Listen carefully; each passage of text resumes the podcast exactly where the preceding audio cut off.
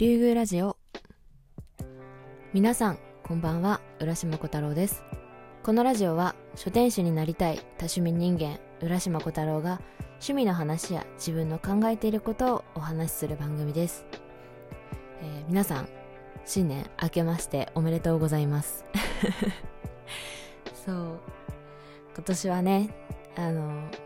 結構まあコロナとかもちょっと収まってきててあの初詣に行かれた方とかいらっしゃるのではないでしょうか。私もあの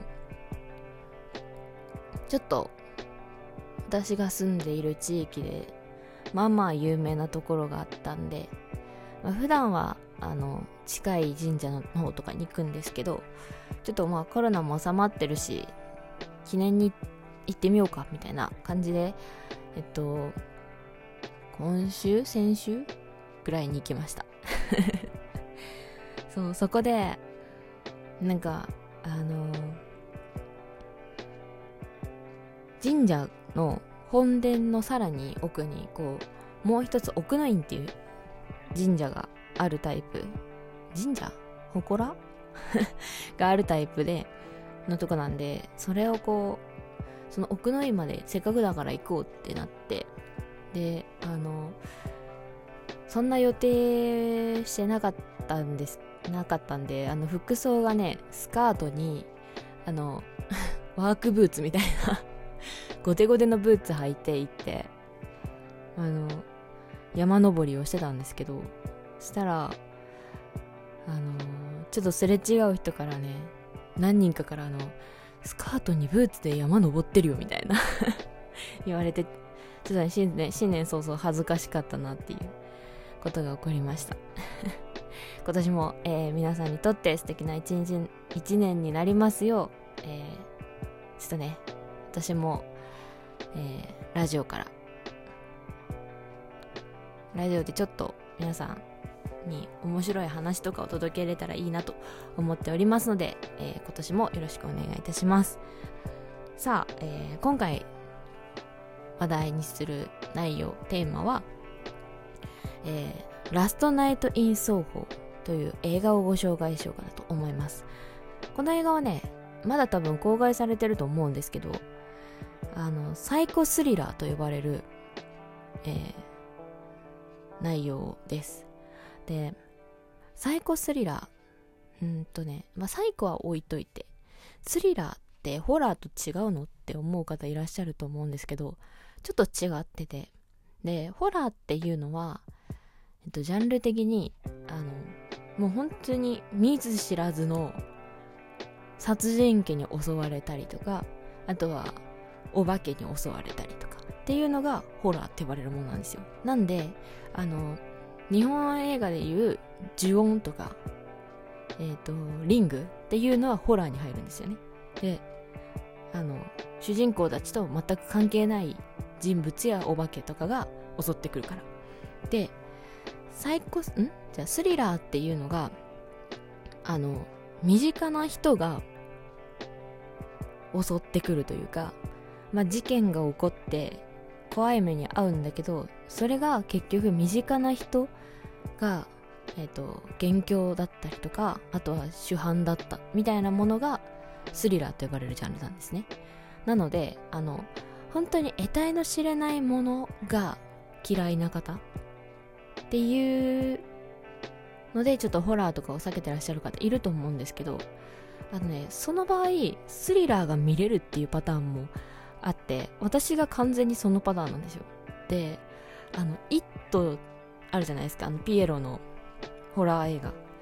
あれにめちゃくちゃビビってたんですけど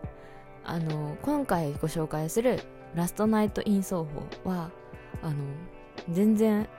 怖かったけど見れましたね。でざっくり映画の、えーあらすじを説明するとあのちょっと田舎町に住んでいるエミリーだったかな？があのっていう女の子がいるんですけどその子がねあのファッションデザイナーになりたくて。でそでロンドンにこうロンドンのファッションデザイン科みたいなところにあの進学をするんですね。でそこでなんかその子がもともとそのなんか亡くなった方とかがこう鏡にイメージとして出てくるみたいなそういうちょっと不思議な能力というかそういうこうイメージを持つっていう女の子なんですけど、まあ、そこで一人暮らしを始め下宿して一人暮らしを始めるんですけどそこの例えば寝てる間なんか寝てる時とかにあの時を超えてもっと前えっとね70年代ぐらいだったかな。60年代か。60年代の女の子と自分の意識がつながってしまうっていう。でその子がえっと何だったかな。問題というか事件に巻き込まれてしまってでそのその子の記憶だったりその子との意識のつながりっていうのが現実世界でも影響してきてしまう。っ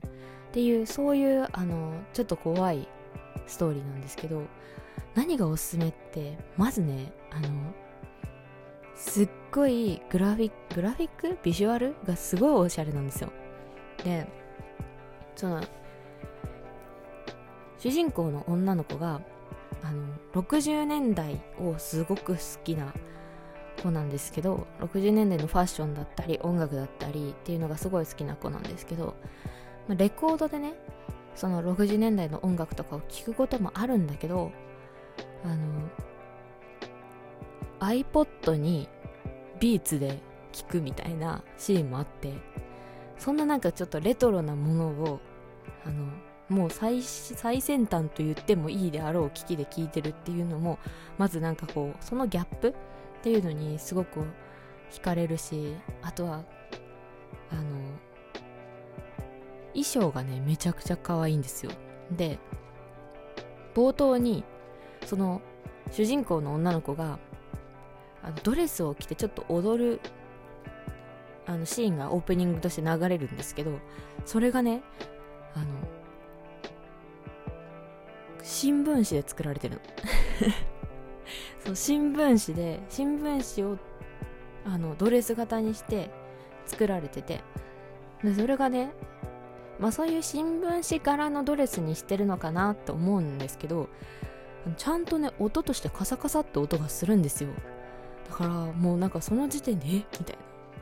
それ作ったの？みたいなのですごいこうそっから引き込まれてしまうっていうのとあともう一つがあのやっぱストーリーというかなんて言ったらいいんですかね。なんか怖いんだけど見てしまう。でずるずるずるずる引き込まれて絶望してしまったりとかあとはすごいその引き込まれてるから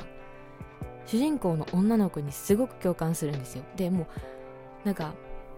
主人公の女の子と60年代の女の子の意識がつながるんですけどそれと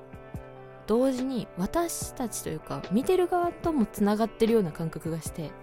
本当になんかこう恐ろしくなってくるしあとはなんかちょっとノイローゼ気味になってしまうんですね女の子が。でうんともう本当にこうパニックを起こして警察に駆け込むんですけどその警察はなんかちょっとその子が妄想癖というか頭がおかしくなってるんじゃないかっていう風に捉えてしまうんですよ。でその時にいや違う私たちも見たみたいな。もうなんかもう座席からね身を乗り出して言いたくなるような感じになって。でもその橋でこれが全部その子の妄想だったらこの後どうなるんだろうとかもしこれが本当に現実にあるあったこうトラブルだったとしたらこれはどうなるんだろうとかそのもう先の展開がすごく気になってしょうがない。っていうようなそのストーリー展開。っていうのもすごくあの個人的にはすごいおすすめ面白くて皆さんにおすすめしたいなと思って今回、えー、ご紹介させていただきました。で完全にね余談なんですけど私これをあの人生初めてレイトショーを見に行って初めて見たんですよ。そう。でなんかあのね夜に見たから余計良かったかもしんないと思ってなんかこう本当に悲しくはならないんですけど最後とか。でもただなんかこう重たくのしかかるというか余韻が重たいんですよ。なのでなんかこう夜のその真っ暗な中でこう映画館とかで帰ってる時に見てるとなんかこうその重たいまんま大事に抱えてお家へ帰れるみたいな感覚がするので個人的にはねあの皆さんにぜひ夜の映画館で見ていただきたいなと思うんですけどもまあちょっとね夜の映画館ちょっと治安が悪いかもしれないのでえっとまあなんか何人かと行かれたらいいかもしれないです。そう。新年一発目にちょっと怖い映画のご紹介をいたしました。なんかあのお便りとかもいただいててで972でジャオルさんとかからあのと残したい収録賞ですかねとかをいいてたんで本当にあのそのおかげでやっぱあのなあなあにしてちゃいけないなと思ってであのなんて言ったらいいんですかね。2022年もっとこう収録とかできるようになろう頑張ろうと思えるようになりました。でツイッターとかでもすごいあの聞いてますって言ってくださる方もいらっしゃるんでとてもあの励みになってます。ありがとうございます。では、えー、今回はこれぐらいにして終わりましょう、えー、今回も聞いていただきありがとうございました。お相手は浦島小太郎でした。また次回お会いしましょう。それではバイバイ。